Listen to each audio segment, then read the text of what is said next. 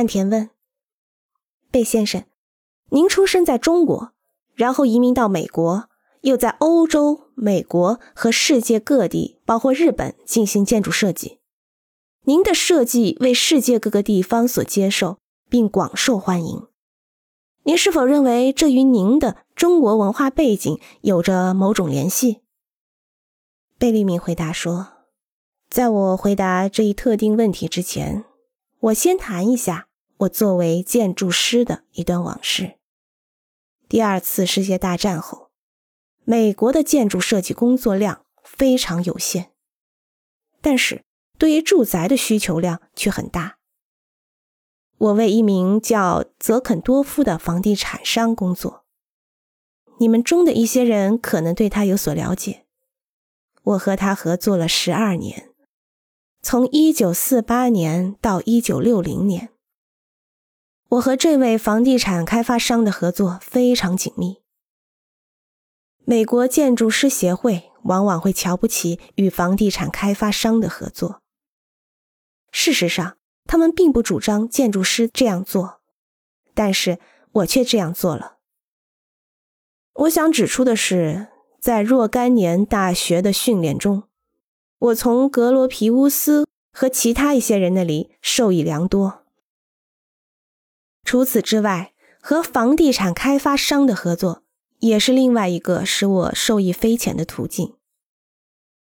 我最大的遗憾是没有机会去做设计。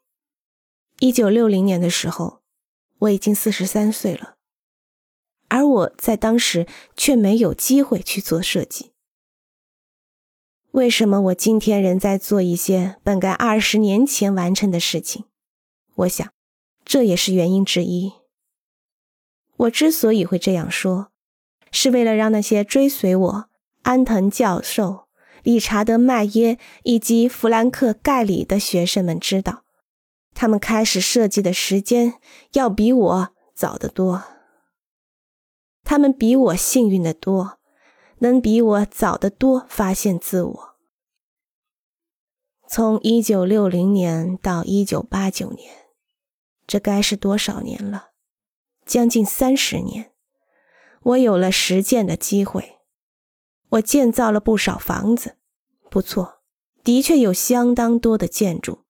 但是，据我自己的理解，他们算不上是真正让我感到骄傲的建筑，因为。